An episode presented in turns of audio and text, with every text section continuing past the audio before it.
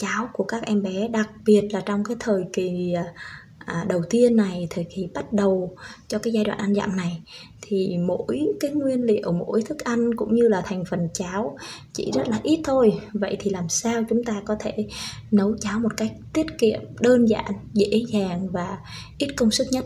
Mẹ ơi, em ăn ơi!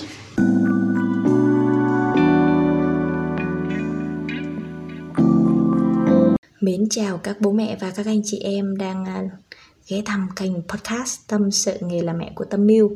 Mình là Tâm Miu, là mẹ của hai em bé sinh năm 2017 và 2019. Trước đây mình là một giáo viên mầm non. Công việc hiện tại của mình là làm mẹ toàn thời gian, viết blog, thu âm podcast để chia sẻ những cái trải nghiệm và những kiến thức nuôi dạy con của mình đến với tất cả các bố mẹ.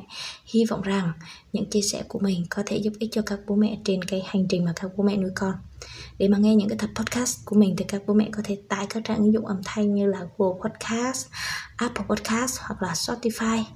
Còn để tìm kiếm thêm những cái nguồn kiến thức khác về các phương pháp giáo dục sớm hay là các kiến thức về nuôi dạy con thì các bố mẹ có thể là vào blog Tâm Miu của mình nha. Hôm nay là một cái tuần mới và mình được gặp các bố mẹ, mình cảm thấy rất là vui. Mình chúc cho các bố mẹ sẽ có cái ngày làm việc đầu tuần thật là hiệu quả, thật là suôn sẻ và thật là nhiều những cái niềm hứng khởi. Ở cái tập podcast hôm nay mình xin chia sẻ đến các bố mẹ về một cái cách nấu cháo vô cùng đơn giản dành cho em bé 6 tháng tuổi trong cái phương pháp ăn dặm kiểu Nhật. Khi mà nói đến nấu cháo, nhiều người bảo ôi giời, nấu cháo quá dễ, chả có gì là khó cả mà phải chia sẻ ở đây. Nấu cháo chỉ cần cho nước cho gạo vào, nấu xong tới hồi sôi hạt gạo nó mềm, thế là xong, thế là đã có một nồi cháo rồi nha.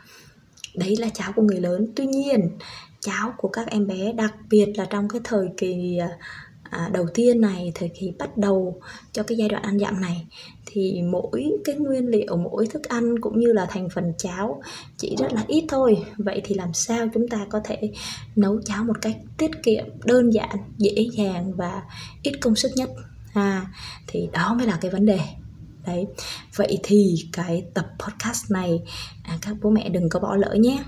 Chỉ cần lắng nghe một chút xíu thôi là chúng ta có thể nắm được cái bí kíp rồi nha. Rồi, vậy thì bây giờ mình sẽ đi vào xem cái thời kỳ đầu của những em bé bắt đầu mới ăn dặm này, nó có những cái điều gì mà chúng ta cần lưu ý. Thì thời kỳ đầu đấy là cái thời kỳ mà từ 5 tháng đến 6 tháng, đấy là thời kỳ các em bé chuẩn bị ăn dặm. Thật sự cái thời kỳ này á thì sữa vẫn là đóng một cái vai trò vô cùng quan trọng, chiếm đến 80 đến 90%. Và ăn dặm chỉ là một cái giai đoạn gọi là làm quen thôi, chiếm 10 đến 20%. Chính vì vậy đây là một cái giai đoạn mà em bé làm quen với muỗng này, làm quen với vị của các loại thức ăn này. Đấy, chính vì thế mà nó cũng vô cùng là quan trọng. Tuy là đơn giản đấy nhưng mà nếu như chúng ta bỏ lỡ thì nó thật sự là nó cũng khá là quan trọng đấy nha.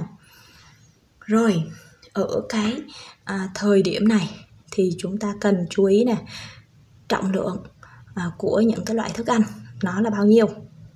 Thì các mẹ có thể tham khảo ha. Đây là một cái bài các mẹ có thể tham khảo, bởi vì mình biết rằng là mỗi bé thì có cái sở thích và sở ghét khác nhau, cũng như là tốc độ tăng trưởng cũng khác nhau. Chính vì thế mà mỗi bé sẽ ăn với lại cái hàm lượng thức ăn khác nhau.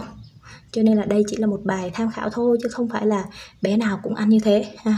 Tùy theo bé các mẹ có thể là giảm xuống hoặc là bằng với cái mức đấy nha. Rồi, với tinh bột thì các bé ở giai đoạn từ 5 đến 6 tháng tuổi, các mẹ sẽ nấu khoảng 30 đến 40 gram. Tinh bột ở đây các mẹ có thể là nấu khoai, khoai lang, khoai tây hoặc là bánh mì hoặc là yến mạch ha. Nói chung là ngoài gạo ra thì chúng ta cũng còn rất là nhiều thứ nữa, nó cũng là tinh bột và rất tốt cho em bé, chứ không nhất thiết phải là gạo không. Rồi, cái thành phần thứ hai đấy là thành phần vitamin và khoáng chất. Vitamin và khoáng chất ở cái giai đoạn đầu này thì cái hàm lượng nó khoảng cỡ 15 đến 20g. Ví dụ như là các loại rau củ quả như cà chua, bí đỏ, rồi là cà rốt ha. Đó, có rất là nhiều những cái loại rau củ vân vân.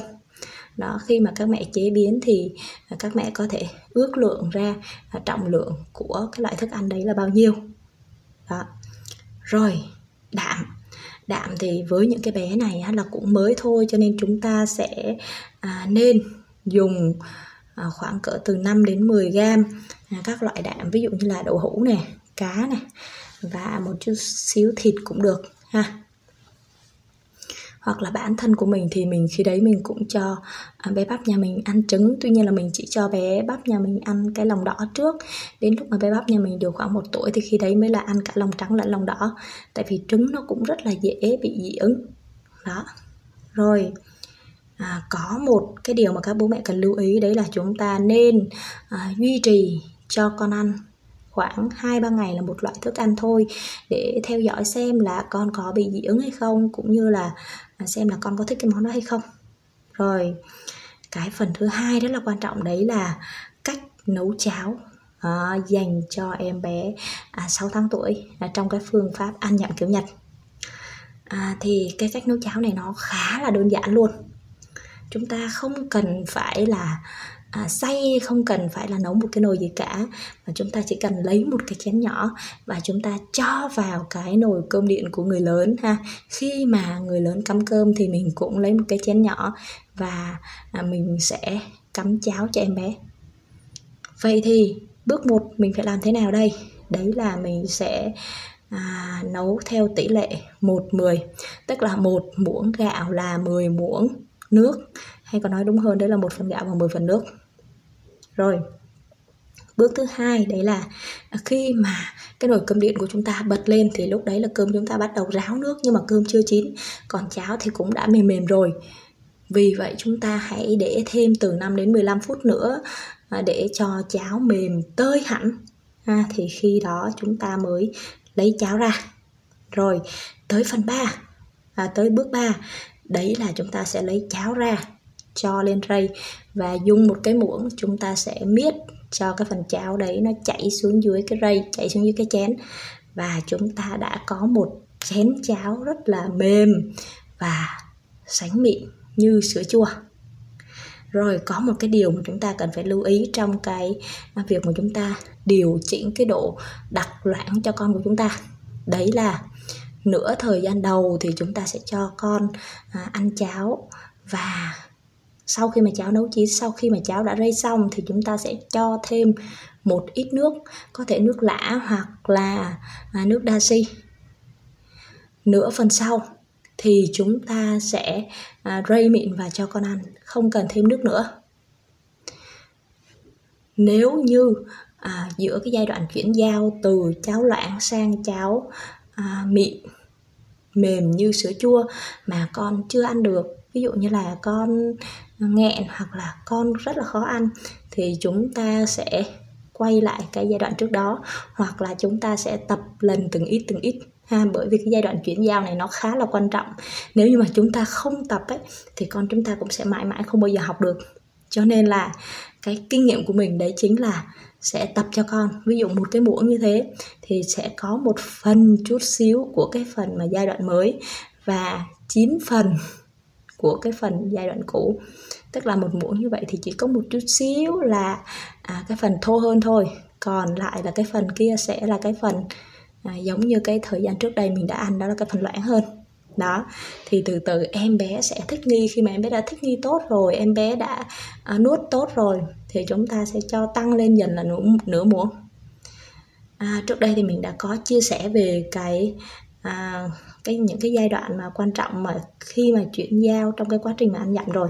Các bố mẹ để ý, các bố mẹ theo dõi thì các bố mẹ sẽ nghe lại để biết cách ha. Rồi thì ở cái giai đoạn này nè, chúng ta nên lưu ý là đây là một cái giai đoạn đầu tiên em bé chỉ bắt đầu là học làm quen với thức ăn thôi, để biết cái vị, để biết cái mùi, cũng như là biết cái cách mà tiếp xúc với muỗng như thế nào.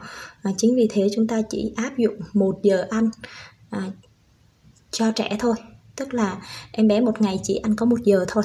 Và sau 1 tháng thì em bé sẽ tăng lên là 2 giờ ăn các bố mẹ nhé.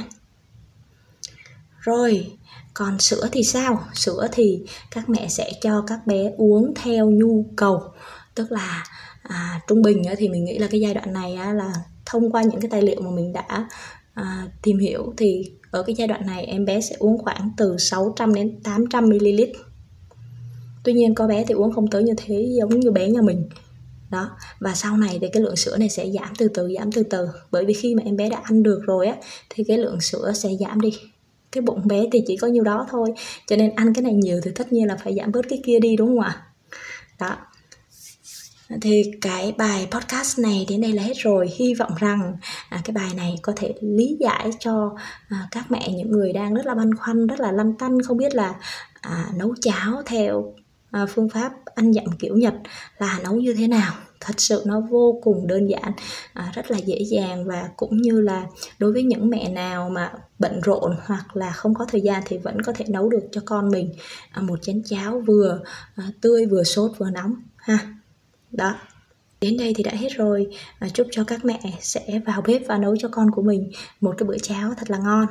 Cảm ơn các bố mẹ đã luôn lắng nghe và ủng hộ kênh podcast Tâm sự nghề làm mẹ của Tâm Miu. Bye bye và hẹn gặp lại.